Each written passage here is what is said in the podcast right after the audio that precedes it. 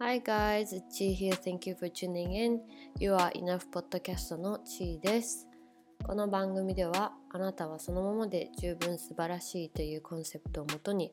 ありのままの自分を認めて幸せになる方法や自己肯定感が高まる考え方などをシェアしています。はい。ということで本日はエピソード3ということで第3回目になります。今回もこちらのポッドキャスト聞いてくれて本当にありがとうございます。ということで本日のトピックはステータスや周りにどう見られているか気にしてた時期とそれを経験して気づいたことになります。私は、えっと、オーストラリアに移住したばっかりの時ですねこう周りの目とかステータスばっかり気にして瞑想してた時期瞑想ってあの迷って走るの方の瞑想ですねそんな時期があったので、まあ、今日はそういうふうに悩んでた時期のお話とあと、まあ、実際にそれをね経験して、まあ、気づいたこと学んだことみたいな感じでお話ししていきたいと思います。とオーストラリアに引っ越してきたのは今から3年前ぐらいになるんですけどそう当時はあの現地の仕事とかも全然なくて何も持ってない自分っていうのにね負い目を感じてました。まあ、それに加えてやっぱ自分が外国人っていう立場で英語をね第二言語として話してるっていうことで自分の存在がすごく小さく感じてたし、まあ、プラスでね何もこう、まあ、仕事してないとか目的もない自分に罪悪感を感じてなんか心の状態がねすごい悪かったです。うつとまではいかないけど結構心の中が負の感情で割とぐちゃぐちゃしていてよく夜とか泣いてましたそうまあオーストラリアに来る前にねそれこそやりたいこととか目的とかを考えておけばよかったのかもしれないんですけど当時はね若かったし何も考えずに本当にただオーストラリアに住みたいっていう気持ちだけで来ちゃったので、うん、あのそういう悩んだ時期がありましたでまあその時の私ですねあの仕事がなかなくてこう何もしてない自分に罪悪感を感じてた時その時私は自分がこんなにこう落ち込んでいるのはお金を稼いでないからだ、まあ、自立してないからだっていうふうに考えたんですね。なんでとりあえずそこからバイトを探してでダイソーみたいな雑貨屋でレジとか品出しをする仕事を始めることになりました。で毎日仕事をしてお金を稼ぐようになったからちょっとだけこう自立心が芽生えて心の状態は良くなったんですよね。ただでもすぐに次の悩みが出てきます。それは何だったかっていうとオーストラリアに引っ越してきてまでなんで毎日レジ打ちしてるんだろうみたいなで当時プライドがすごい高かったからステータスとか周りの目を結構気にしてた私はこうレジ打ちを毎日してるっていう自分の生活がすごい、うん、つまらなく感じてなんかもっと特別なことをしたいみたいな その特別の多分承認欲求とかですよね。特別でいたいみたいな。そういうふうに考えてたからこうまたなんだろう心がモヤモヤしてくるというかそれが原因で。そう。でだから私はその今こう心がモヤモヤしてちょっとなんか幸せに感じないのはレジ打ちの仕事してるからだって決めつけてでじゃあ次はオフィス系の仕事に変えようみたいな。そうオフィス系だとこうなんだろうその時は私はオフィスの方がこうちゃんとしてるみたいなそういう自分の中での固定概念があったのでオフィスの仕事にすればもっとこう自分幸せになれるだろうみたいな感じでね。そうそれであの新しいオフィス系の仕事を始めることになりました。そうその仕事は留学エージェントっていう仕事でした。でもその留学エージェントっての仕事がやりたかったっていうよりはなんかオフィスで働いた方がいいみたいなそういう考え方をしてたのでだからまあこの仕事始めてもすぐ新しい悩みが出てきます。でそれは仕事内容ですね。その留学エージェントの仕事は基本営業みたいな感じなんですよ。旅行会社と同じであのお客さんにこの語学学校いいですよとかこの大学いいですよとかって勧めてでその学校に行ってもらえたら、えーと、会社にお金が入るみたいなそういう仕組みなので基本そういう学校に行くことを勧めて売らなきゃいけないんですよね商品を。でやっぱり営業って常に周りと数字で比べられる世界で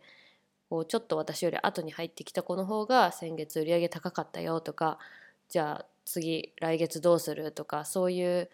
なんかこう目に見えすぎる世界というか、うん、それでね私も、まあ、HSP だし自己肯定感も低いからこう常にこう周りと比べてああの子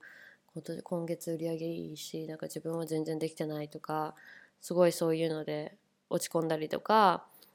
あとまあその接客業なんでコミュニケーションを取る上でもあの言い方大丈夫だったかなとかってこう無駄に心配しすぎちゃったりとかね。でそれがストレスになったりとか。で最後は結局私の営業成績が良くなかったから契約が更新されずにその仕事を辞めることになりました。もうこの時はね何だろう自分の能力が足りなくてこう自分自身が否定されてるような感じがして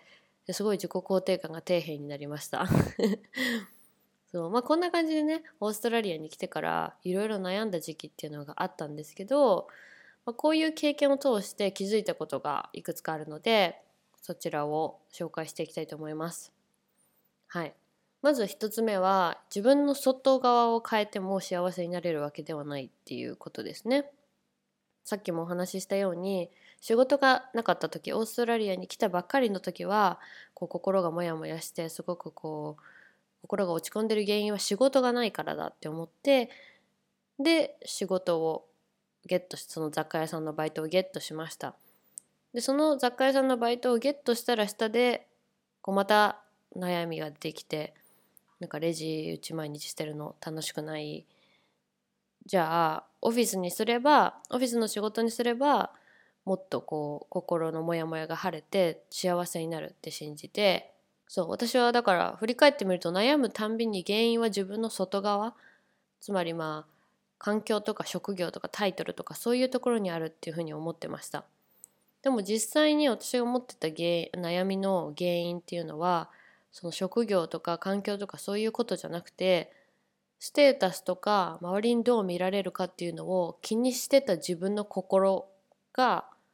悩みのその原因だったんですよね。この心がこう常に悩みをこう作り出してたんですよ。例えばそのレジの仕事がオフィス仕事よりも劣ってるって感じてた理由っていうのはもともと自分がそのステータスとか周りの目を気にしすぎてたからだし、うん、